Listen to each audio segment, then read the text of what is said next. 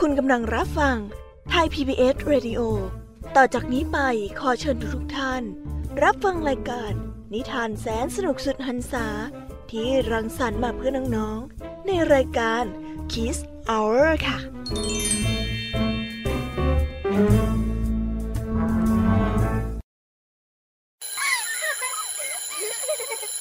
รียนเลิกแล้ว กลับบ้านพร้อมกับรายการ Kids Hours โดยวัญญาชยโย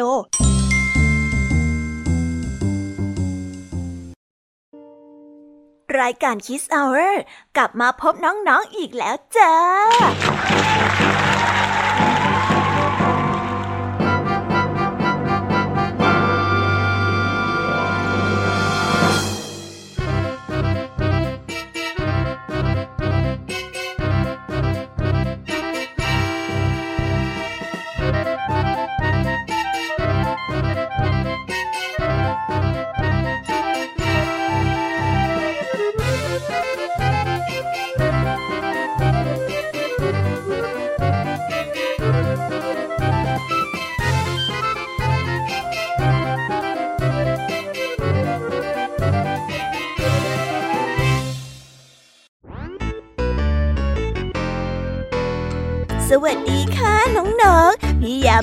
รายการ Kiss Hour กลับมาแล้ว วันนี้พี่ยามียกขบวนเหล่าสัตว์ป่า มาเล่านิทานให้กับน้องๆได้ฟังกันอย่างจุใจราวกับว่าไปนั่งฟังกันอยู่ในป่ากันเลยทีเดียวค่ะ อยากจะรู้กันแล้วใช่ไหมคะ ว่ามีนิทานเรื่องอะไรกันบ้าง วันนี้คุณครูไหวใจดี ก็ได้มาพร้อมกับนิทานทั้งสองเรื่อง ซึ่งนั่นก็คือเรื่อง เจ้าป่าว่าความ และเรื่องหุ่นไร้กาเพื่อนรัก มาฝากกันค่ะ ส่วนจะสนุกสนานแค่ไหนนั้น คงต้องรอติดตามพร้อมๆกันนะคะเด็กๆ ส่วนพี่ยามีในวันนี้นะคะ ก็มากันถึง 3 เรื่อง ซึ่งในเรื่องแรกนั่นก็คือเรื่อง บ้านสามัคคี และเรื่องที่สองนั่นก็คือเรื่อง โลกนิทานบันเทิงใจ ปิดท้ายด้วยเรื่อง แมวกับไก่นั่นเอง นิทานทั้งสามเรื่องของพี่ยามีในวันนี้ พี่ยามีขอการันตีเลยค่ะว่า สนุกแน่นอน วันนี้ลุงทองดีกับเจ้าจ้อย ก็ได้เตรียมนิทานสุภาษิตมาฝากพวกเรากันอีกเช่นเคย ซึ่งวันนี้มากับสำนวนที่ว่า ลิงตกต้นไม้ เรื่องราวจะเป็นอย่างไร สำนวนไทยนี้จะหมายความว่าอย่างไรนั้น ไว้เราไปฟังกันในช่วงนิทานสุภาษิตกันเลยนะคะ ปิดท้ายกันอีกเช่นเคยค่ะ กับนิทานพี่เด็กดีจากทางบ้าน ซึ่งวันนี้นะคะพี่เด็กดีก็ได้เตรียมนิทานเรื่อง ของขวัญวันเกิดของแม่มาเล่าให้กับพวกเราได้ฟังกัน เรื่องราวจะเป็นอย่างไรนั้น ไว้ไปรอฟังกันในช่วงนิทานเด็กดีกันนะคะ โอ้โห เป็นยังไงล่ะ ได้ยินแค่ชื่อเรื่องนิทานก็น่าสนุกแล้วใช่ไหมล่ะคะเด็กๆ พี่ยามีก็ตื่นเต้น ที่จะมารอฟังนิทานแสนสนุกที่พวกเรารออยู่ไม่ไหวแล้วล่ะค่ะ มีแต่เรื่องที่น่าฟังทั้งนั้นเลยนะคะเนี่ยเอาละค่ะ เพื่อไม่ให้เป็นการเสียเวลา พี่ยามีว่าน้องๆคงพร้อมกันแล้วใช่ไหมล่ะคะ งั้นตอนนี้เราไปเตรียมตัวรับฟังกันได้เลยค่ะ เพราะว่าตอนนี้เนี่ยคุณครูไหวได้มารอน้องๆอยู่ที่หน้าห้องเรียนแล้ว งั้นเราไปหาคุณครูไหวกันเถอะค่ะ ไปกันเลย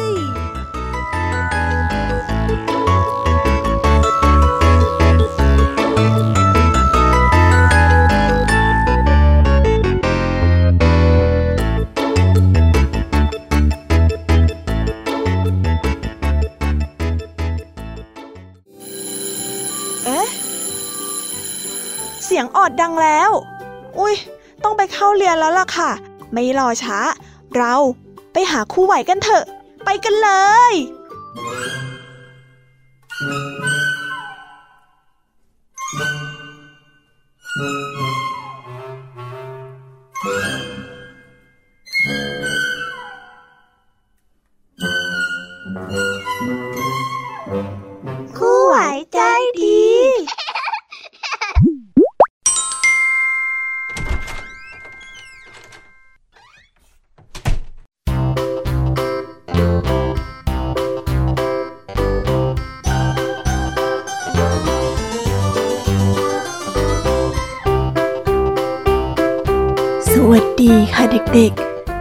พบกับคุณครูไหวกันอีกแล้วนะคะ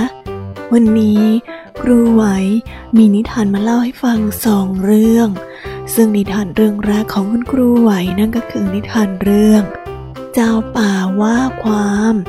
เด็กๆอยากจะรู้กันแล้วหรือยังเอ่ยว่าเรื่องราวจะเป็นอย่างไร ถ้าอยากรู้กันแล้วเนี่ย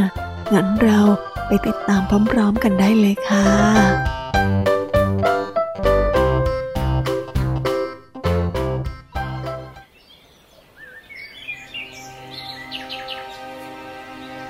จ้าป่าสิงโตกับช้างพลายงายาวได้เป็นเพื่อนรักกัน ทั้งสองอาศัยอยู่ในป่าอันสงบร่มรื่นแห่งหนึ่ง ซึ่งมีสัตว์น้อยใหญ่มากมายหลายชนิด สิงโตเป็นผู้ที่มีอำนาจและมีความเมตตากรุณา จึงได้รับเลือกเป็นเจ้าป่า ปกครองสัตว์ทั้งหลายในป่านี้ด้วยความยุติธรรมเสมอมา ส่วนช้างพลายงายาว เป็นช้างที่โอบอ้อมอารีร้ายสิงโตเพื่อนรัก แต่มีนิสัยเสียที่ร้ายแรงอยู่ คือเมื่อโกรธแล้วจะโมโหร้ายทำอะไรด้วยอารมณ์ร้อนบู่วาม โดยที่ไม่คิดถึงเหตุผลอย่างใด วันหนึ่ง ลิงดำกับลิงขาวและกระต่าย ได้พากันหน้าตื่น มาฟ้องเจ้าป่า ต่างกล่าวหาว่า อีกฝ่ายหนึ่งนั้น แยกมะม่วงสุกลูกใหญ่ของตน ขอให้เจ้าป่าเป็นคนช่วยตัดสินใจให้ ในขณะเดียวกันนั้น สัตว์น้อยที่ได้ยินเรื่องราวก็เข้ามามุงดูกับการตัดสินใจของสิงโตนี้อย่างแนบแน่น เรื่องมีอยู่ว่า ขณะที่ลิงดำและลิงขาวกำลังปีนป่ายเล่นสนุกสนานอยู่บนต้นมะม่วงอย่างเพลิดเพลิน ก็เห็นมะม่วงสุกลูกหนึ่งนั้น ห้อยอยู่ใกล้ๆกับลิงดำจึงได้เอื้อมมือไปปลิดขั้วส่วนลิงขาวก็รีบคว้าลูกมะม่วงในทันที ทั้งสอง ต่างยื้อแย่งกันเป็นการใหญ่ จนมะม่วงได้พัดหล่นลงมา บังเอิญเจ้ากระต่ายน้อยซึ่งอยู่โคนต้น ก็ได้เหลือไปเห็นเข้า จึงได้รับไว้พอดี สัตว์ทั้งสามตัวต่างไม่ยอมกัน ต่างคิดว่าผลไม้นั้นควรจะเป็นของตน ลิงดำได้ให้เหตุผลว่า ตนเป็นผู้ปลิดผลมะม่วงนั้นลงมา มะม่วงควรจะเป็นของตน ลิงขาวก็ได้อ้างว่า ตนเป็นฝ่ายที่จับมะม่วงปลิดเอง ผลมะม่วงนั้นควรจะเป็นของตน ส่วนกระต่ายน้อยก็ได้บอกว่า ตนควรเป็นผู้ได้รับผลมะม่วงนั้น เพราะว่าตนได้รับลูกผลมะม่วง ถ้ารับไว้ไม่ทัน มะม่วงก็จะหล่นสู่ดิน แล้วก็แตกเสียหายอย่างแน่นอนช้างพลายงายาวที่อยู่ที่นั่นด้วย จึงได้เอ่ยขึ้นมาว่า ต่างก็มีเหตุผลด้วยกันทั้งนั้น จะตัดสินว่าใครถูกผิดได้อย่างไรล่ะข้าเองคิดไม่ออกหรอก ว่าแต่สิงโตเพื่อนรักเธอ ท่านเห็นเป็นอย่างไร ข้าเชื่อว่าท่านต้องตัดสินได้ด้วยความยุติธรรมแน่ๆ เจ้าป่าสิงโตก็ได้นั่งคิดอยู่ครู่หนึ่ง แล้วก็ได้พูดขึ้นว่า เอาละเอาละข้าจะตัดสินความให้เจ้าทั้งสามโดยให้เพื่อนสัตว์อื่นๆ ช่วยกันออกความคิดเห็นด้วย ข้าเห็นว่าเจ้าลิงทั้งสองนั้นได้พยายามที่จะเด็ดมะม่วงผลนี้ ซึ่งเป็นความพยายามร่วมกัน แต่ว่าดันทะเลาะแย่งกัน จนผลมะม่วงหล่นลงไป ส่วนเจ้ากระต่ายน้อยนั้น เป็นผู้ที่ได้รับผลประโยชน์ โดยที่ยังไม่ได้พยายามอะไร สัตว์ทั้งหลายต่างพากันยกมือแสดงความคิดเห็น ลิงขาวและลิงดำและกระต่ายน้อยก็ยอมรับผลการตัดสินแต่โดยดี ทุกฝ่ายจึงพากันแยกย้ายกลับ เจ้าลิงทั้งสองควรได้รับผลประโยชน์เท่ากัน ถ้าไม่ทะเลาะแย่งกันซะก่อน ก็คงจะแบ่งครึ่งได้ แต่นี่มัวแต่เห็นแก่ตัว ยื้อแย่งกัน จนทำให้มะม่วงหล่นลงไป เจ้ากระต่ายเลยต้องมีส่วนที่จะได้รับด้วย ข้าขอแบ่งมะม่วงออกเป็นห้าชิ้น ให้เจ้าลิงไปตัวละสองชิ้น ส่วนอีกหนึ่งชิ้นนั้น ให้แบ่งกับเจ้ากระต่ายไป ท่านทั้งหลายเห็นว่ายุติธรรมหรือไม่ ช้างพลายได้ยินดังนั้น ก็โกรธขึ้นมาในทันที หันมาตวาดว่า ชิช่าเจ้าเสือน้อย แกจะกำแหงมากไปหน่อยแล้ว มีอย่างที่ไหนมาล้อเลียนคนอย่างข้า เองขอโทษข้าซะเดี๋ยวนี้เชียวนะ พูดจบก็ได้ส่งเสียงคำรามโธ่เรื่องแค่นี้ทำไมต้องขอโทษด้วยล่ะครับคุณพี่ เสือหนุ่มขนองทำเป็นท่าทางยะโส ผมไม่กัดใบหูใหญ่ ๆ ที่อยู่บนใบหน้าโง่ๆของคุณพี่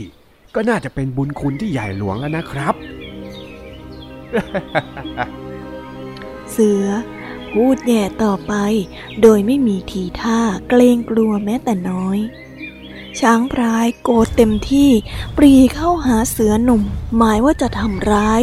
แต่เมื่อเสือหนุ่มนั้นกระโดดหลบไป ทันที ช้างก็วิ่งตามไป ยิ่งเหนื่อยจัดก็ยิ่งโกรธโกรธจนตามืดมัวมองไม่เห็นอะไรทั้งสิ้น ช้างพลายงายาว ทั้งตกใจและเสียใจที่เผลอเหยียบลูกเต่าตาย ตายแล้วลูกเต่านี่ โธ่ไม่น่าเลย สงสารจริงๆ ข้าสงสารเจ้าจริงใจร้าย เจ้าช้างใจร้าย ข้าจะไปฟ้องเจ้าป่า แม่เต่าร้องไห้ฟูมฟายว่าแล้ว แม่เต่า ก็สะอึกสะอื้นไปหาสิงโต เจ้าป่าสิงโต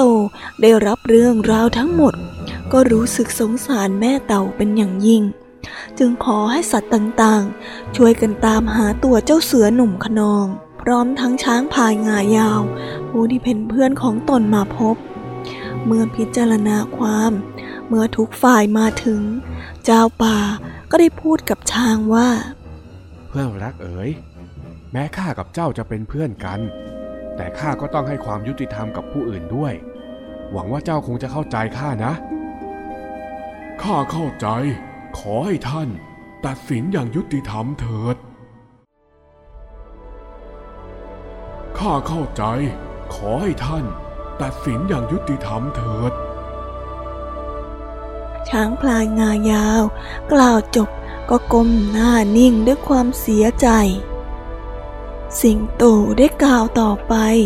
เอาล่ะเจ้าช้าง เพราะความหุนหันพลันแล่น และอารมณ์ร้ายของเจ้าจึงทำให้ลูกเต่าต้องตายไป เพื่อให้โอกาสแก่เจ้าที่จะแก้นิสัยเสียข้อนี้ เจ้าจะต้องไปอยู่ที่อื่นหนึ่งปี ถึงจะมีสิทธิ์กลับมาอยู่ที่นี่ได้อีก แล้วสิงโตก็หันมาพูดกับเสือหนุ่มว่า ส่วนเจ้าผู้ก่อเหตุ ความขนองไม่รู้จักดีชั่วของเจ้าทำให้เรื่องใหญ่เช่นนี้เกิดขึ้น ข้าขอสั่งให้เจ้า ออกจากป่านี้ไปสามปี แล้วถึงจะกลับเข้ามาได้ หวังว่าเจ้าคงจะเป็นผู้ใหญ่ขึ้น และมีนิสัยที่ดีมากกว่านี้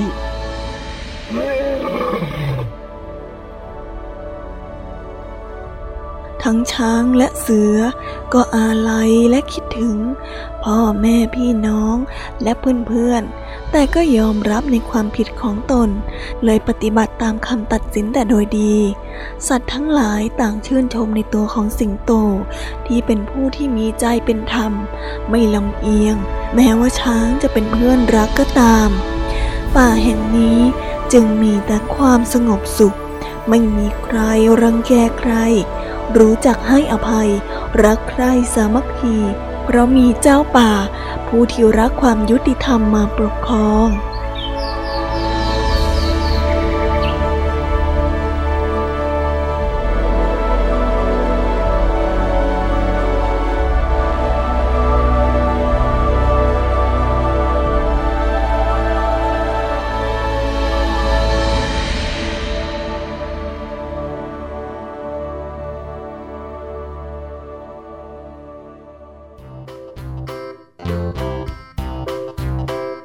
ก็ได้จบไปแล้วนะคะสำหรับนิทานเรื่องแรก ไปต่อกันในนิทานเรื่องที่สองกันเลยนะคะ ในนิทานเรื่องที่สองนี้ มีชื่อเรื่องว่า หุ่นไล่กาเพื่อนรัก เรื่องราวจะเป็นอย่างไรนั้น เรื่องราวจะเป็นอย่างไรนั้น งั้นเราไปรับฟังกันได้เลยค่ะ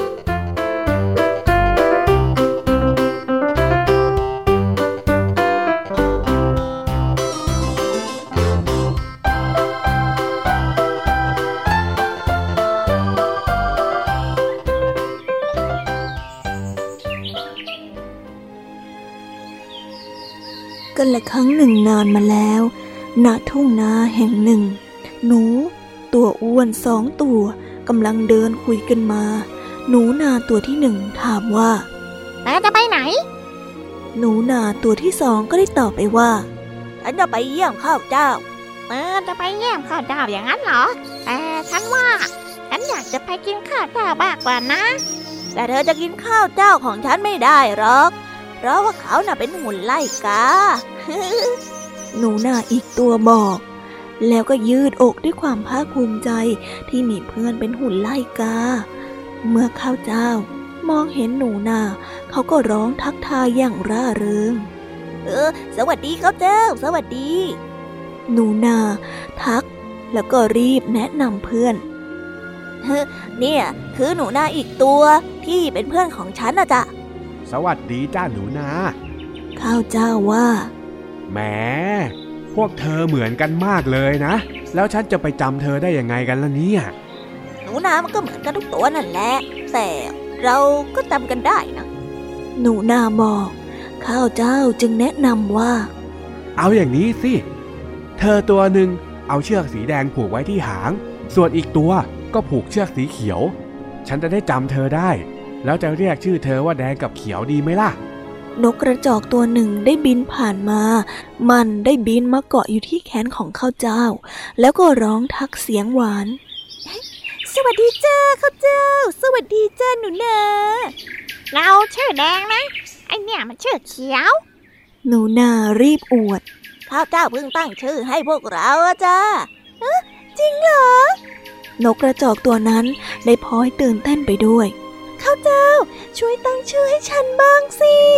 เจ้านกได้ขอร้อง เธออยากมีชื่อแบบไหนล่ะ ข้าวเจ้าก็ได้เอ่ยถาม ฉันน่ะอยากมีชื่อแบบนกสวยๆที่ร้องเพลงเพราะๆอย่างเช่นนายติงเกลคิริบูนอะไรประมาณนั้นนะจ๊ะนกกระจอก พยายามนึกชื่อที่น่าจะเหมาะกับตัวเอง เฮ้ย แต่เธอก็ยังเป็นนกกระจอกอยู่ดี หนูนาได้พูดขัดขึ้นแล้วก็หัวเราะ แล้วก็ขำกันใหญ่ นกกระจอกเลยบินไป ไล่จิกพวกมันด้วยความโมโหข้าวเจ้าจึงรีบบอกไปว่า ให้ฉันช่วยตั้งชื่อเพราะๆที่เหมาะกับเธอจะดีกว่านะ เอะชื่อเสียงหวานจะดีไหมนะ ชื่อเสียงหวานเหรออะดีจัง ฉันชอบชื่อนี้มากที่สุดเลยล่ะ ขอบใจนะจ๊ะ นกกระจอกพูด อย่างยินดี เจ้าด่าง สุนัขของชาวนาก็ได้เดินผ่านมา เมื่อเห็นว่าข้าวเจ้ากำลังคุยกับเสียงหวาน แล้วก็หนูนาทั้งสอง มันจึงได้พูดไปว่า เธอมีหน้าที่ไล่นกกา และหนูนาที่มาขโมยกินข้าวนะข้าวเจ้า ไม่ใช่ไปเป็นเพื่อนกับเจ้าพวกนั้น ข้าวเจ้าได้รีบบอกเสียงอ่อยๆว่า ก็ฉันไม่ชอบไล่ใครนี่ ฉันอยากมีเพื่อนมากกว่า แล้วเพื่อนๆของฉันก็ไม่เคยขโมยข้าวกินด้วย หนูนา รีบสนับสนุนว่าใช่แล้วใช่แล้ว พวกเราสัญญากับข้าวเจ้าว่า จะไม่ขโมยข้าวกิน เพราะเราน่ะยังมีอาหารอื่นๆ ให้กินอีกเยอะแยะเลยล่ะเจ้าด่างว่า ได้ ถ้าหากว่าไม่ทำให้เจ้านายเดือดร้อนก็แล้วไป ข้าวเจ้าและเพื่อนๆ อาศัยกันอยู่อย่างสงบสุขต่อไป ได้ไม่นานก็ได้เกิดการเปลี่ยนแปลงขึ้นในทุ่งนา มีคนมากมายเดินทางมาณที่แห่งนั้น พร้อมด้วยสัตว์ประหลาดตัวโตเสียงดังอึกทึก พวกเขาช่วยกันขุดดิน และเปลี่ยนทุ่งนาบางส่วนให้กลายเป็นถนนสายยาว หลังจากนั้นก็ได้มีตัวประหลาดมากมาย เดินทางผ่านสายถนนนี้ พวกมันมีเสียงดังอึกกระทึก ยังปล่อยกลิ่นเหม็นออกมาด้วย ในวันหนึ่ง เสียงหวานและหนูทั้งสองตัว ชวนกันมาเยี่ยมเขาเจ้า พวกมันต่างเล่าเรื่องถึงเหตุการณ์ที่เกิดขึ้นกับตัวเอง หนูหน้าแดงก็ได้เล่าว่าวันเนี้ยฉันนะกำลังจะข้ามถนนไปแล้วก็เอามาเล็ดถั่วเนี่ย ที่ซ่อนไว้ในฝั่งนู้นน่ะ อยู่ๆเจ้าสัตว์ประหลาดตัวโตมันก็วิ่งตะบึนเข้ามา เอ้ย มันแทบจะชนฉันเลยนะเอ้ยเฉียดไปบุดวิดเลยละฉันน่ะเกือบจะถูกเหยียบแบนแตะอยู่แล้วเชียว ฉันก็เหมือนกันน่ะ ฉันก็แทบแย่เลยนะ เสียงหวานเล่าบ้างเจ้าสัตว์ประหลาดตัวนั้นน่ะนะเฮ้ยมมันวิ่งบนพื้นแล้วก็แบบทำให้พื้นสั่นสะเทือนร่างของฉันก็เลยล่วงลงมาจากต้นไม้ โชคดีนะ ที่ฉันยังไม่ได้ออกไข่มาอย่างนั้นนะไข่ของฉันคงแตกหมดแน่ๆเลยอะ ข้าวเจ้าได้พูดว่า เจ้าสัตว์ประหลาดพวกนั้นมีกลิ่นเหม็นจริง ๆ เวลาที่มันวิ่งผ่าน ฉันแทบจะหายใจไม่ออกแน่ ฉันได้ยินเจ้านายบ่นว่า ตอนนี้ข้าวที่ปลูกไว้ไม่งามเหมือนเมื่อก่อน แถมยังขายได้ราคาไม่ดีนัก เขาเลยจะขายที่นา แล้วย้ายเข้าไปอยู่ในเมืองเร็วๆนี้แหละ เจ้าด่างบอก แย่แล้ว ถ้าเจ้านายขายที่นาไปแล้ว ฉันจะไปอยู่ที่ไหนล่ะ ถ้าหากว่าเป็นอย่างนั้น ฉันจะต้องถูกทิ้งไว้ตามลำพังที่นี่แน่ ๆ เลยข้าวเจ้า ร้องขึ้นมาด้วยความตกใจ เพื่อนๆจึงพลอยวิตกกังวลไปด้วย ตั้งแต่ทราบข่าวจากเจ้าด่างข้าวเจ้าก็ไม่มีความสุขเลย แม้ว่าเพื่อนๆจะพามาแวะเวียนเยี่ยมเยียนปลอบใจเขาอยู่เสมอก็ตาม วันหนึ่ง หนูนาแดงกับหนูนาเขียว ก็วิ่งมาหาข้าวเจ้าด้วยความตื่นเต้น แล้วก็มาเล่าว่า เมื่อกี้นะพวกเราอะไปเที่ยวที่เชิงเขามาที่นั่นน่ะ มีนาผืนเล็กๆ ของชาวนาครอบครัวครอบครัวหนึ่งน่ะเขายังไม่มีหุ่นไล่กาด้วยนะ พวกเขาเองอาจจะไม่ได้ต้องการหุ่นไล่กาก็ได้นะ แถมฉันเองก็ไปที่นั่นไม่ได้หรอก ข้าวเจ้า ได้บอก หนูนาจึงได้ให้กำลังใจไปว่า พวกเขาอะต้องอยากได้เธอแน่ๆเลยล่ะ แล้วพวกเราก็จะพาเธอไปเองจ้ะหนูนาแดงกับหนูนาเขียว ก็รีบไปบอกเพื่อนๆ ให้มาช่วยพาเจ้าเข้าเจ้าเดินทางไป ไปยังทุ่งนาแห่งใหม่ เจ้าด่างจึงรับอาสาเป็นผู้ขนย้ายเข้าเจ้าด้วยตัวเอง ด้วยความกระตือรือร้น เมื่อขบวนหุ่นไล่กา เดินทางมาถึงทุ่งนาเชิงเขา หนูนาก็ได้บอกว่า เราต้องวางข้าวเจ้าไว้ที่ที่คนเห็นง่ายๆนะ เจ้าด่างจึงนำข้าวเจ้าไปวางไว้ใกล้ๆกับกระท่อมหลังเล็ก ที่ปลูกอยู่ติดกับทุ่งนา แล้วทั้งหมดก็ชวนกันไปแอบดูอยู่ห่างๆ ไม่นานนัก เด็กหญิงคนหนึ่งก็ออกมาจากบ้าน เธอได้ร้องขึ้นอย่างตื่นเต้น เมื่อเห็นข้าวเจ้า พ่อจ๋าแม่จ๋า หนูเจอหุ่นไล่กาอยู่ตรงนั้นนะจ๊ะตรงนู้นพ่อกับแม่จึงออกมาดู พวกเขาก็รู้สึกแปลกใจมาก ผู้ที่เป็นพ่อพูดขึ้นมาฮดีจังกำลังคิดจะทำหุ่นไล่กาสักตัวอยู่พอดี เด็กหญิงจึงรีบบอกว่างั้น เราใช้หุ่นไล่กาตัวนี้เลยสิจ้าพ่อ พวกเขา จึงนำข้าวเจ้าไปตั้งไว้ที่กลางทุ่งนาแห่งใหม่ เมื่อคนทั้งสามจากไปแล้ว เพื่อนก็ชวนกันมาหาข้าวเจ้าอีกครั้ง ตอนนี้ฉันมีที่อยู่ใหม่แล้ว ขอบคุณพวกเธอมากนะจ๊ะ พวกเขาท่าทางใจดีจังนะ เจ้าด่างได้พูด พอฉันย้ายเข้าไปอยู่ในเมืองกับเจ้านายแล้ว คงจะคิดถึงเธอมากๆเลยล่ะ เพื่อนๆจึงได้รีบบอกพร้อมกันว่า พวกเราคิดถึงเธอนะ พวกเราคิดถึงเธอนะ ในวันต่อมา เจ้านายของเจ้าด่างก็ต้องแปลกใจมาก เมื่อหุ่นไล่กาของเขาได้หายไปจากทุ่งนาเสียแล้ว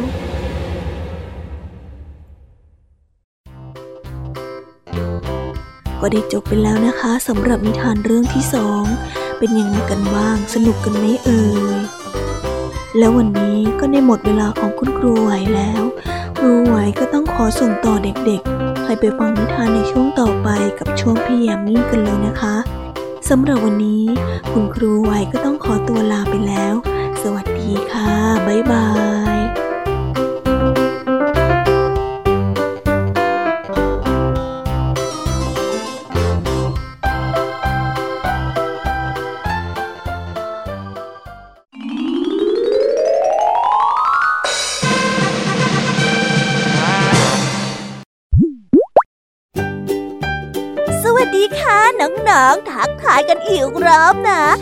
มาพบกับพี่ยามีในช่วง พี่ยามีเล่าให้ฟังกันอีกรอบ ตอนนี้นะคะทีมงานของพี่ยามีพร้อมแล้วค่ะ ที่จะมาเล่านิทานให้กับน้องๆได้ฟังกันแล้ว เอาเป็นว่าเราไปฟังนิทานเรื่องแรกของพี่ยามีกันเลยดีกว่าค่ะ นิทานเรื่องแรกของพี่ยามีมีชื่อเรื่องว่า บ้านสามัคคี งั้นเราไปฟังกันเลยค่ะ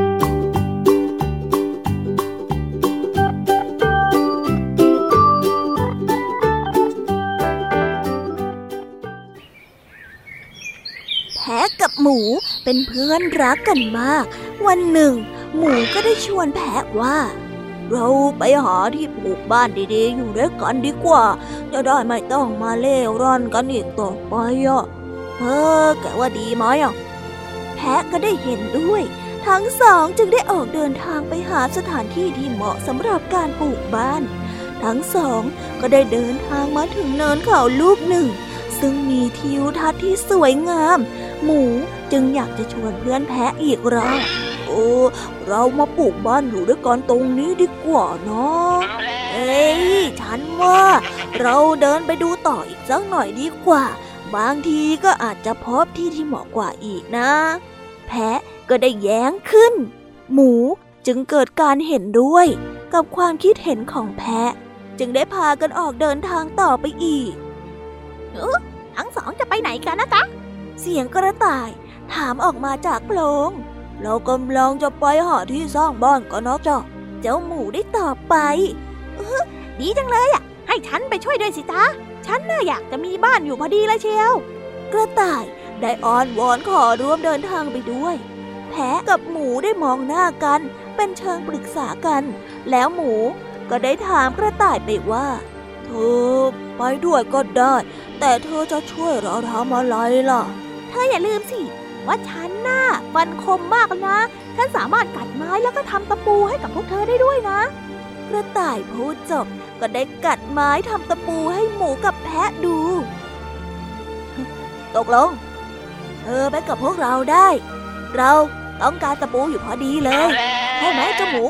ใช่ใช่ไปกับพวกเราสิ แพะกับหมู ก็ได้ตกลงให้กับกระต่ายร่วมเดินทางไปได้ สัตว์ทั้งสามก็ได้เดินทางต่อไปอีก ก็ได้ไปพบกับเป็ดตัวหนึ่ง เป็ดก็ได้ถามว่าว่าเธอจะไปไหนกันอะ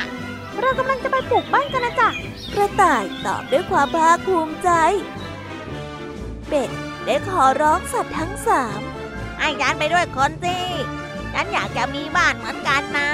หมูก็ได้ถามขึ้นมา ไปนะไปได้แต่เธอจะช่วยอะไรเราได้ล่ะฉันสามารถใช้ตะไคร่เนี่ยนะมาตากให้หมาดแล้วก็มาอุดรอยรั่วของบ้านได้นะ เป็ดก็ได้บอกความสามารถ แล้วก็ก้มลงไซตะไคร่ขึ้นมาแล้วก็อุดให้สัตว์ทั้งสามนั้นดูโอ้ตกลงตกลง เธอไปกับพวกเราได้กำลังขาดคนซ่อมรอยรั่วอยู่พอดีเลย ไปไป มันพวกเราไปกัน แล้วสัตว์ทั้งสี่ก็ต่างเดินทางออกไป จนมาพบกับแมว แมวก็สงสัยว่าจะออกไปไหนกัน แมวก็ได้ถามอีกว่าพวกเธอ เดินขบวนไปไหนกันนะจ๊ะ เป็ดได้ตอบเรากำลังไปสร้างบ้านกันนะจ๊ะแล้วแมวก็ขอเดินทางไปด้วยอีกตัวหนึ่ง แม่ฉันอยากไปด้วยจังเลยอะหมูจึงได้ถามขึ้นมาอีก ไปด้วยกันก็ได้ แต่เธอจะไปช่วยเราทำอะไรได้ล่ะฉันน่ะตัวเบาที่สุดเลยนะ ฉันน่ะปีนขึ้นไปมุงหลังคาให้พวกเธอได้ รับรองว่าหลังคาต้องเสร็จเร็วแน่นอน แมวก็ได้พูดจบ แล้วก็ได้ปีนขึ้นไปบนต้นไม้ อวดความตัวเบาแล้วก็คล่องแคล่วว่องไวของตนเอง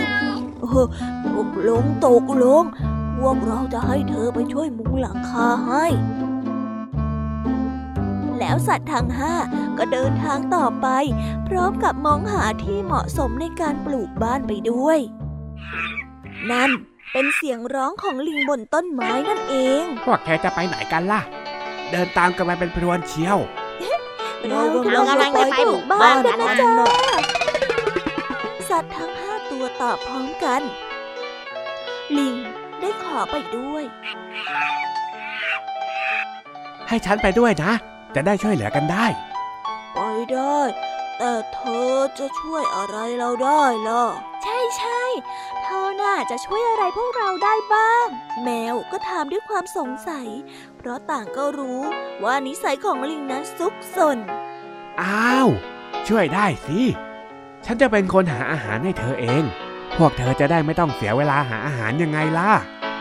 แล้วลิงก็จัดการหาผลไม้มาให้ดูเออ ตกลงตกลง เธอไปช่วยหาอาหารให้กับเรา บ้านของเราก็จะได้เสร็จเร็ว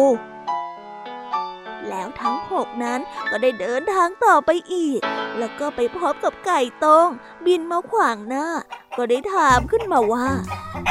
พวกเธอพากันเดินทางไปไหนน่ะ พวกเราจะไปหาที่อยู่ที่เหมาะสมปลูกบ้านกันจ้า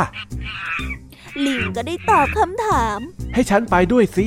ฉันจะขันปลุกพวกเธอให้ตื่นมาทำงานกันแต่เช้า งานจะได้เสร็จเร็วๆยังไงล่ะ ให้ฉันไปด้วยนะ นะนะ แล้วไก่ก็ขันอวดเสียงให้ฟังตกลงสัตว์ทุกตัวได้กล่าวขึ้นพร้อมกัน ในที่สุดทั้งหมดก็ได้พบที่ถูกใจ เพราะเป็นเนินหญ้าที่สมบูรณ์ มีลำธารน้ำไหลตลอดปี มีต้นไม้ขึ้นโดยรอบ ดูแล้วสัตว์ทุกตัวต่างพากันตกลง ที่จะสร้างบ้านบริเวณนี้ สัตว์ทุกตัวได้ช่วยเหลือกันอย่างขยันขันแข็งและ ได้หาไม้สำหรับการปลูกบ้าน มารวมไว้เป็นกองใหญ่ หมูก็ได้ผสมดินทราย แล้วก็กวดทำอิฐกระต่ายก็ได้แทะให้ไม้มีขนาดเล็กเพื่อทำตะปู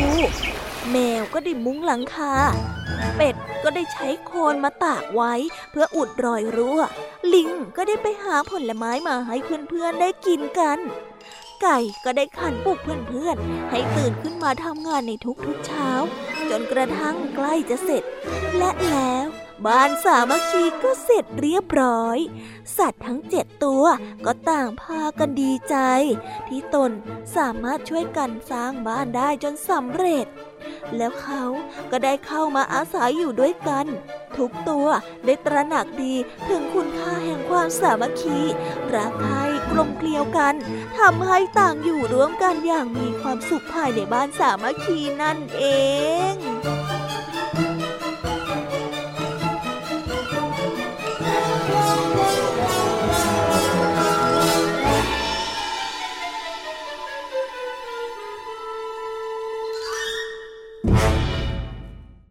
ก็ได้จบกันไปแล้วนะคะสำหรับนิทานเรื่องแรก สนุกกันไหมเอ่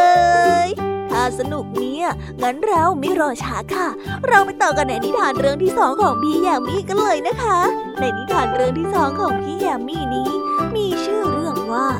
โลกนิทานบันเทิงใจ เอ๊เรื่องราวจะเป็นอย่างไงนั้น จะเป็นโลกนิทานขนาดไหน งั้นเราไปฟังพร้อมๆกันได้เลยค่ะ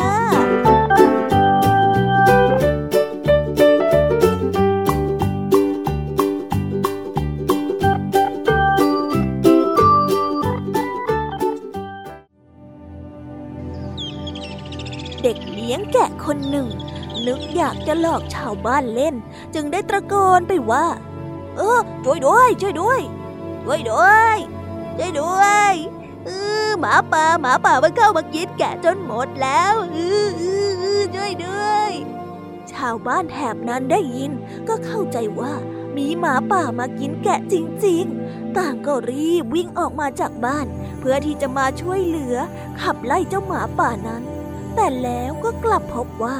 เด็กเลี้ยงแกะผู้นั้นได้ร้องเล่นสนุกสนุกเพื่อหลอกให้ชาวบ้านมานั่นเอง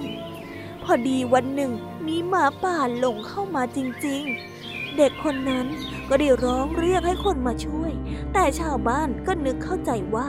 เด็กนั้นได้ตะโกนร้องหลอกลวงชาวบ้านอีก จึงไม่มีใคร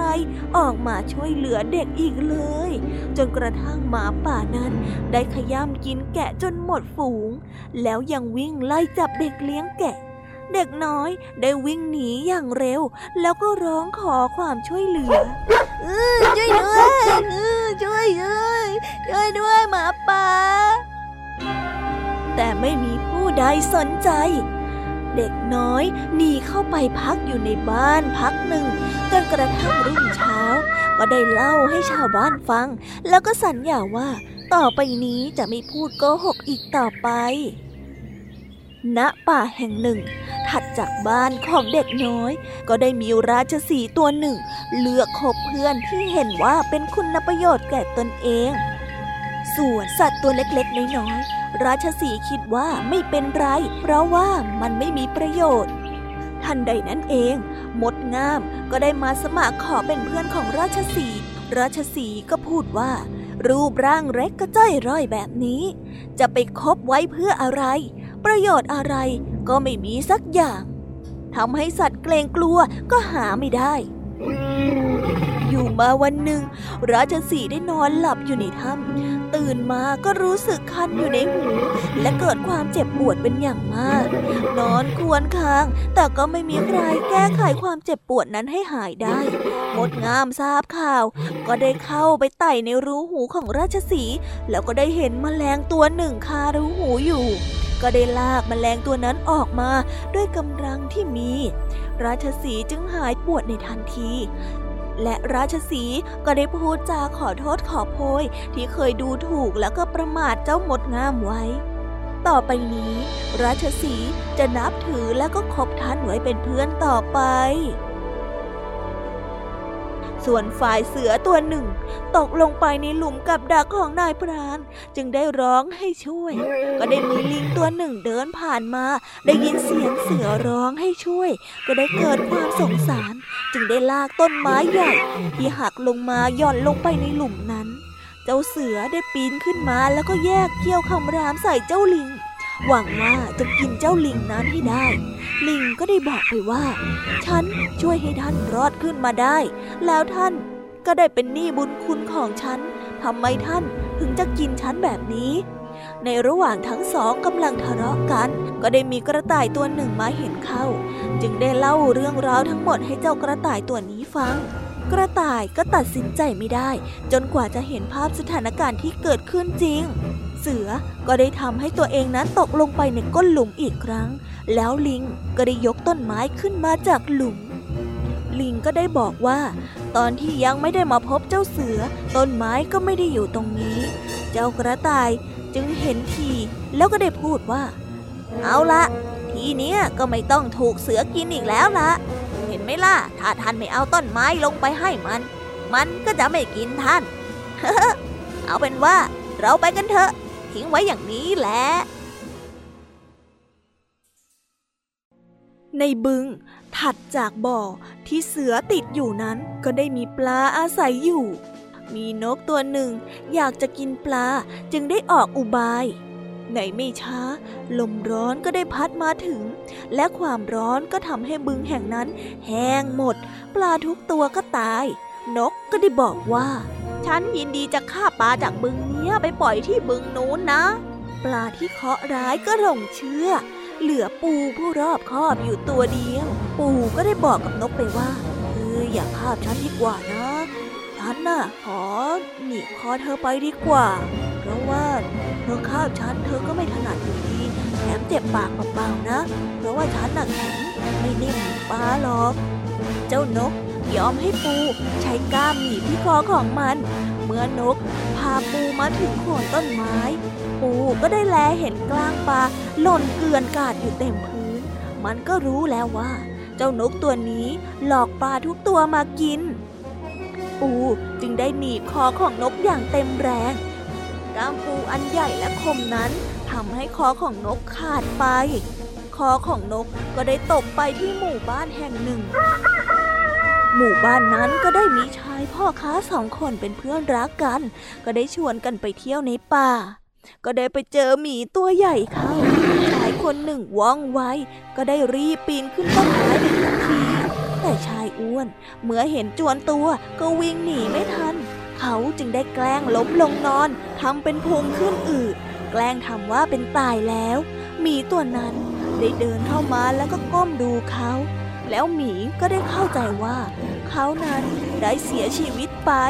แล้วหมีก็ได้เดินกลับเข้าไปยังป่าลึก เมื่อไผ่ไปแล้ว ชายพ่อขาอ้วนจึงได้พูดขึ้นว่า เพื่อนกินหาง่าย เพื่อนตายหายาก หรือจะรู้จากใครที่เป็นเพื่อนแท้ในยามมีภัย ว้าวว้าวว้าวเพิ่แป๊บเดียว ก็จบนิทานเรื่องที่สองของพี่ยามีไปแล้วเหรอคะเนี่ย จุใจกันแล้วหรือยังคะถ้าหากว่ายังไม่จุใจ งั้นเราไปต่อกันในนิทานเรื่องที่สามกันเลยนะคะ ในนิทานเรื่องที่สามนี้ เป็นนิทานเรื่อง แมวกับไก่ เรื่องราวจะเป็นยังไงนั้น เราไปฟังพร้อมๆกันเลยค่ะ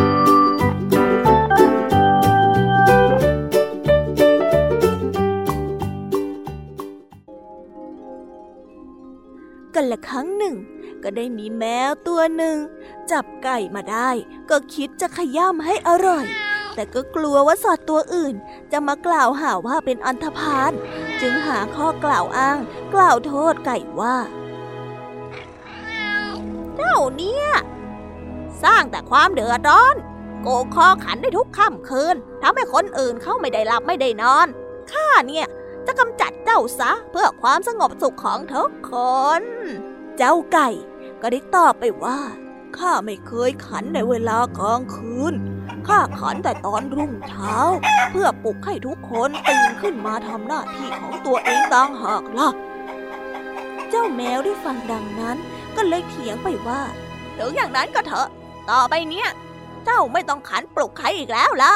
เพราะข้าจะกินเจ้าเดี๋ยวนี้ พอพูดจบแล้ว แมวก็ได้กระโจนเข้าตะปบแล้วก็ฉีกไก่กินอย่างอร่อยอร่อยในทันที ในนิทานเรื่องนี้ก็ได้สอนให้เรารู้ว่า คนพลานย่อมหาเรื่องเบียดเบียนแล้วก็ทำร้ายผู้อื่นได้เสมอแล้วก็ได้จบไปแล้วนะคะสำหรับนิทานเรื่องที่ 3 ของพี่ยามนี่ เป็นยังไงกันบ้าง ฟังกันซะจุใจกันเลยละสิคะ แต่ยังไม่หมดแต่เพียงเท่านี้นะงั้นพี่ยามีก็ต้องขอส่งต่อความสนุกนี้ ให้น้องๆไปพบกับเจ้าจ้อยและก็ลุงทองดีในช่วง นิทานสุภาษิตกันเลยนะคะ ได้ค่ะว่าวันนี้ลุงทองดีอยากจะกินมะม่วงมาก เลยให้เจ้าจ้อยปีนขึ้นไปเก็บมะม่วงให้ละค่ะ เอ๋ลุงทองดีเนี่ย อยากกินจริง ๆ หรือว่าอยากแกล้งเจ้าจ้อยกันแน่นะ ถ้าอยากรู้กันแล้วงั้นเราไปหาลุงทองดีกับเจ้าจ้อยกันเลยค่ะไปกันเลย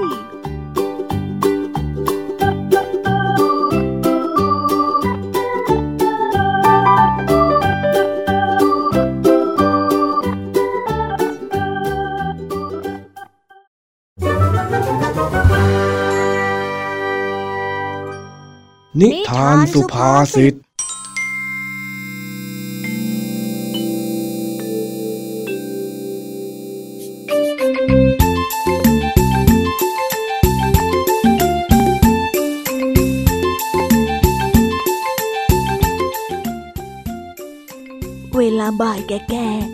ลุงทองดีอยากกินมะม่วงน้ำปลาหวานมาก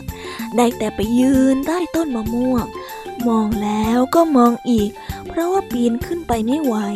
ขณะที่ลุงทองดีกำลังมองมะม่วงอยู่เงียบๆอยู่คนเดียวนั้น เจ้าจ้อยก็ค่อยๆย่องเข้ามา ย่องเข้ามา แล้วก็มาจ้าเอลุงทองดีแหม่ลูกมันดกดีจริงๆโว้ยบนอะไรล่ะจ๊ะลุงทองดี โอ้ยไอ้นี่ ตกอกตกใจหมด มาไม่ให้ซุ่มให้เสียง เดี๋ยวข้าก็หัวใจวายตายกันพอดีหรอก โอ้จ้อยก็แค่แกล้งเล่นเฉยๆเองอะโอ้เอโอ้เอ๋ลุงทองดีไม่เกิดจ้อยนะ เออเออไม่โกรธไม่โกรธ แล้วเองมีอะไรหรือเจ้าจ้อย ก็ ไม่มีอะจ้ะอยากจะมาหาลุงทองดีเฉยอ๋อถ้าเองไม่มีอะไร เองปีนเก็บมะม่วงให้ข้าหน่อยสิเจ้าจ้อย นะ ช่วยข้าหน่อยเถอะๆอ๋อที่เห็นมายืนอยู่ใต้ต้นมะม่วงตั้งนานนี่ก็คือ อยากจะกินมะม่วงเหรอจ๊ะลุงทองดีโอ้โหดูจากท่าแล้วน่าจะปีนไม่ไหวแล้วสิ ก็เออนะสิ ข้าไหวแล้วข้าจะใช้เองทำไมล่ะ สรุปว่าเองจะขึ้นต้นมะม่วงให้ข้าไหมอ่าก็ได้จ้ะก็ได้ จ้อยอะเห็นกับลุงทองดีเลยนะเนี่ย เดี๋ยวจ้อยปีนเก็บให้ก็ได้จ้ะ อ้าวอ้าวปีนดีๆก็แล้วกัน ระวังจะร่วงลงมาล่ะลุงทองดีจะเอากี่ลูกอะเอาเยอะๆเลยอ้าวนี่ เอาถุงขึ้นไปด้วย แล้วใส่มะม่วงมาให้เต็มเลยนะ เดี๋ยวข้าจะเอามาเก็บไว้รอให้มันสุก จะได้กินกันทั้งบ้าน จ้า เออเออระวังตัวด้วย เดี๋ยวจะตกลงมา เข้าใจแล้วเข้าใจแล้วจ้าลุงทองดีไม่ต้องห่วงใจรักจ้อยอะมีความเชี่ยวชาญในด้านการปีนเป็นเลิศอยู่แล้ว ใครๆก็ต้องยกนิ้วให้จ้อยเลยล่ะแม่เอ็งเนี่ยทำเป็นคุยนะ ระวังข้าจะได้เห็นลิงตกต้นไม้เถอะนี่ลุงจ้อยไม่ใช่ลิงสักหน่อยนึงนะ ไม่ใช่โว้ยลิงตกต้นไม้เนี่ยมันเป็นสำนวนต่างหากแล้วอ้าวเหรอจ๊ะ แล้วมันแปลว่าอะไรอะลุง ลิงตกต้นไม้ มันก็แปลว่าผู้เชี่ยวชาญในวิชาใดวิชาหนึ่ง แต่ว่าดันพลาดพลั้งในวิชานั้นยังไงเล่า เหมือนกับที่เอ็งบอกว่า เอ็งปีนต้นไม้เก่งนี่แหละ แม่บอกว่าเก่งนักเก่งหนา เดี๋ยวถ้าเอ็งตกลงมาแล้วเอ็งจะร้องไม่ออก โอ้ลุง เชื่อใจจ้อยสิ อ้าวอ้าวพอแล้วพอแล้ว ข้าว่าพอแล้วละ เดี๋ยวจะกินไม่หมดกันซะได้ ลงมาลงมา จ้า อ้าว ทำไมไม่ลงสักทีเล่าเออจ้อยหาที่ลงอยู่จ้ะลุงเออแป๊บนะ แป๊บนะลุงแป๊บ เอาแล้วโว้ย ผู้เชี่ยวชาญจะลงจากต้นมะม่วงไม่ได้ซะแล้วจ้อยลงได้ลุงจ้อยแค่กำลังหาทางลงอยู่นี่ไง มันต้องใช้สมาธิสูงมากๆเลยนะลุงทองดี อย่างนั้นเชียวหรือไอ้จ้อย เวลาผ่านไปสักพัก เจ้าจ้อยก็ลงมาจากต้นไม้ได้ พร้อมด้วยมะม่วงอีกหลายลูก ที่อยู่ในกระเป๋ากางเกง แล้วก็ถุงที่เจ้าจ้อยเอาขึ้นไปเก็บด้วยอ่าเป็นยังไงล่ะลุงทองดี บอกแล้วว่าจ้อยอะเก่ง ลุงเล่านิทานให้จ้อยฟังเลยจ้อยอุตส่าห์ฝ่าฟันกิ่งมะม่วงลงมาตั้งหลายกิ่ง เพื่อที่จะมาฟังนิทานของลุงทองดีเลยนะเนี่ยมามาเดี๋ยวข้าจะเล่านิทานให้เองฟังก็ได้ กาละครั้งหนึ่งในป่าใหญ่ ได้มีลิงอยู่ฝูงหนึ่ง ลิงฝูงนี้ต้องการที่จะเปลี่ยนฝูงหัวหน้าตัวใหม่ พวกลิงก็เลยจัดงานประชันฝีมือกันขึ้น พื่อที่จะวัดว่าฝีมือใคร จะแข็งแกร่งและรวดเร็วว่องไวกว่ากัน พอพวกลิงรู้ข่าว ว่าจะมีการประชันฝีมือ พวกมันก็ต่างมาดูกัน ลิงทุกตัวต่างมาเพื่อแข่งขันกันอย่างเอาจริงเอาจัง จนได้มาถึงรอบสุดท้าย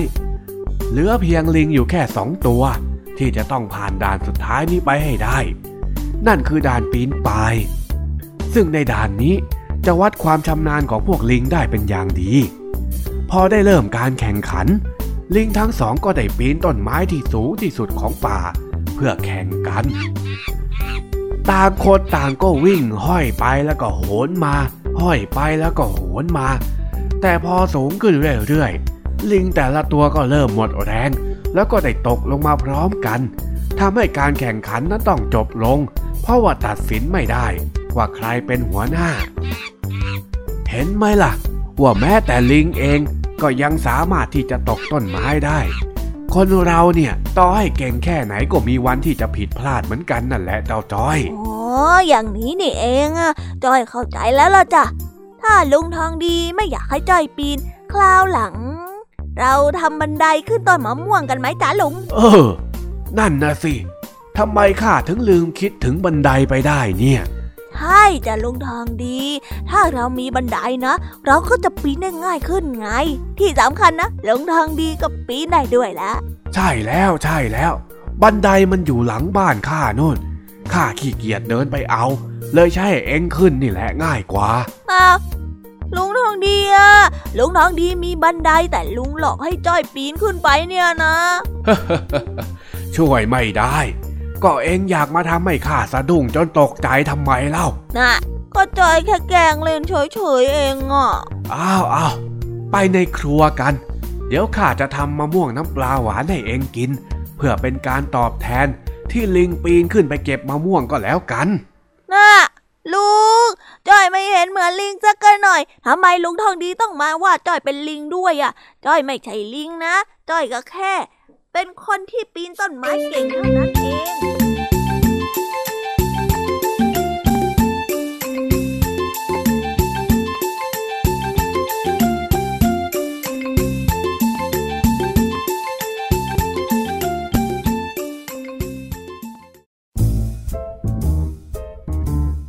นิทานเด็กดี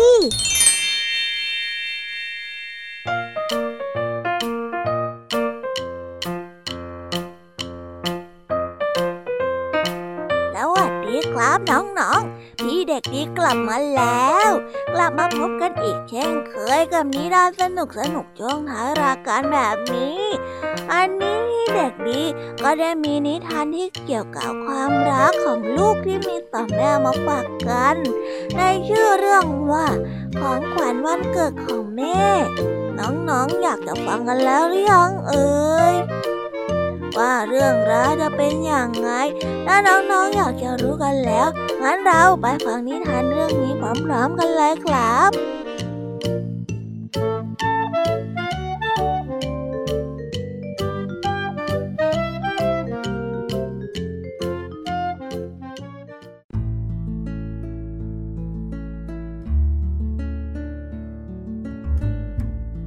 มาแล้ว มีเด็กหญิงคนหนึ่ง ชื่อว่าน้องหญิง เธอเป็นเด็กที่น่ารักมาก เชื่อฟังคำสั่งสอนของบิดามารดา เมื่อถึงวันเกิดของแม่ น้องหญิงก็คิดจะหาของขวัญวันเกิดให้กับแม่ของเธอ เธอคิดอยู่นาน ก็ไม่รู้ว่าจะหาอะไร จึงจะถูกใจของแม่น้องหญิง น้องหญิงจึงตัดสินใจเดินทางออกไปนอกบ้านแต่เพียงลำพัง น้องหญิงเดินไปพบกับแม่ไก่ น้องหญิงถามแม่ไก่ว่า สวัสดีจ้าแม่ไก่ จะให้อะไรแก่ฉันเพื่อเป็นของขวัญวันเกิดของแม่ฉันได้ไหม กุ๊กกุ๊กกุ๊กโอ้ฉันให้ไข่ไก่เป็นของขวัญก็แล้วกันนะจ๊ะ น้องหญิงก็ได้บอกไปว่า แม่ของฉันมีไข่ไก่แล้ว ขอบคุณมากค่ะ เมื่อเดินไปเรื่อยๆ น้องหญิงก็ได้พบกับแกะ จึงได้ถามแกะอีกว่า สวัสดีจ้าคุณแกะ คุณแกะมีอะไรจะให้ฉันเป็นของขวัญของแม่หรือเปล่าจ๊ะ ฉันจะให้ขนเพื่อไปทอเป็นผ้าห่มให้แม่เธอก็แล้วกันนะแล้วแกะได้ตอบ แล้วน้องหญิงก็ได้ตอบไปว่า มากมากนะคะ แต่ว่า แม่มีผ้าห่มแล้ว แล้วน้องหญิงก็ได้เดินทางไปหาคุณหมีขณะที่น้องหญิงเดินทางอยู่นั้น น้องหญิงก็ได้ยินเสียงพูดขึ้นมาว่ากำลังจะหาของขวัญให้แม่อยู่เหรอ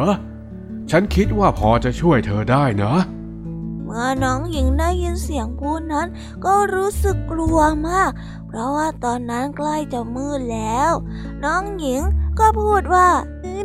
นั่น เป็นเสียงของใครเหรอจ๊ะ เสียงนั้นไม่ได้ตอบกลับมาทันใด ทันใดนั่นเองก็มีบางสิ่งบินมาอยู่ใกล้ๆศีรษะของน้องหญิง เธอได้ตกใจมากจึงร้องกรี๊ดลั่น และก็ได้หันไปดู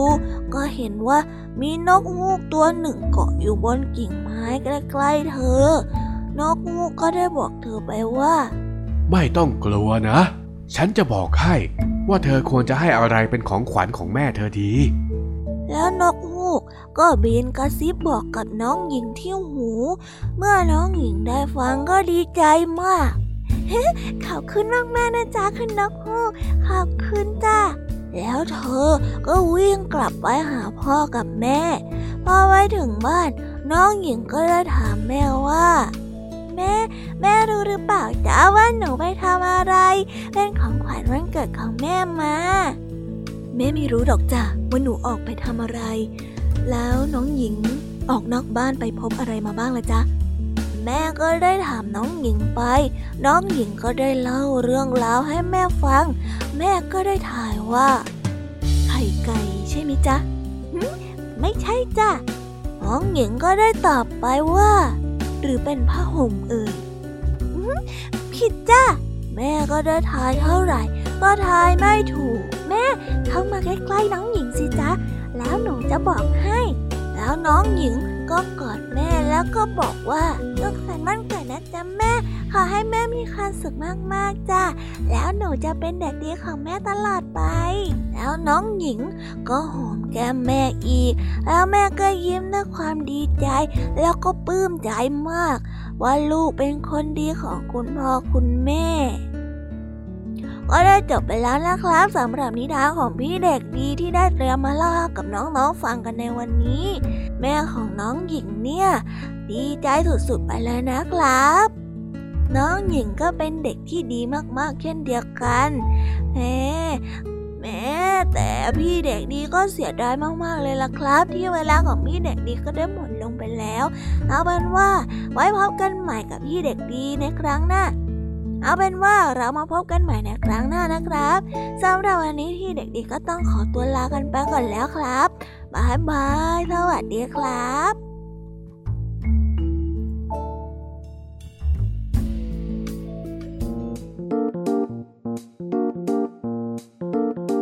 เป็นยังไงกันบ้างคะน้องๆสำหรับนิทานหลากหลายเรื่องราวที่ได้รับฟังกันไปในวันนี้ สนุกกันไหมเอ่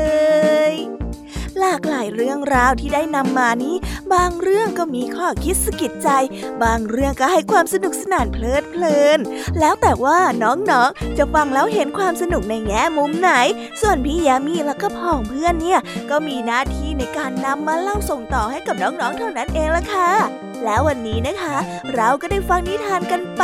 จนมาถึงเวลาที่กำลังจะหมดลงอีกแล้ว ใครที่ฟังไม่ทัน หรือว่าฟังไม่ครบเนี่ย ก็สามารถไปย้อนฟังได้ที่เว็บไซต์ Thai PBS Radio หรือแอปพลิเคชัน Thai PBS Radio ได้นะ ถึงเวลาต้องกล่าวคำลาแล้วล่ะค่ะพี่ยามีก็ต้องคิดถึงน้องๆอีกแน่เลย แต่ไม่ต้องห่วงนะคะน้องๆ ยามีขอสัญญาว่าเราจะกลับมาพบกัน พร้อมกับนิทานแสนสนุกแบบนี้อีกแน่นอนน้องๆ อย่าลืมนำข้อคิดดีๆ ที่ได้จากการรับฟังนิทานแสนสนุกของคุณครูไหวพี่ยามีลุงทองดี แล้วก็นิทานจากพี่เด็กดีในวันนี้ไปใช้กันด้วยนะคะ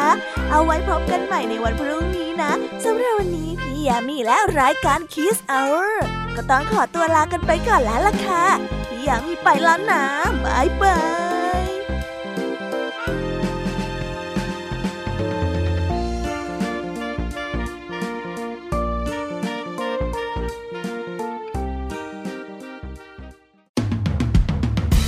ามรับฟังรายการย้อนหลังได้ที่เว็บไซต์และแอปพลิเคชันไทย PBS Radio ไทย PBS Radio วิทยุข่าวสารสาระ เพื่อสาธารณะและสังคม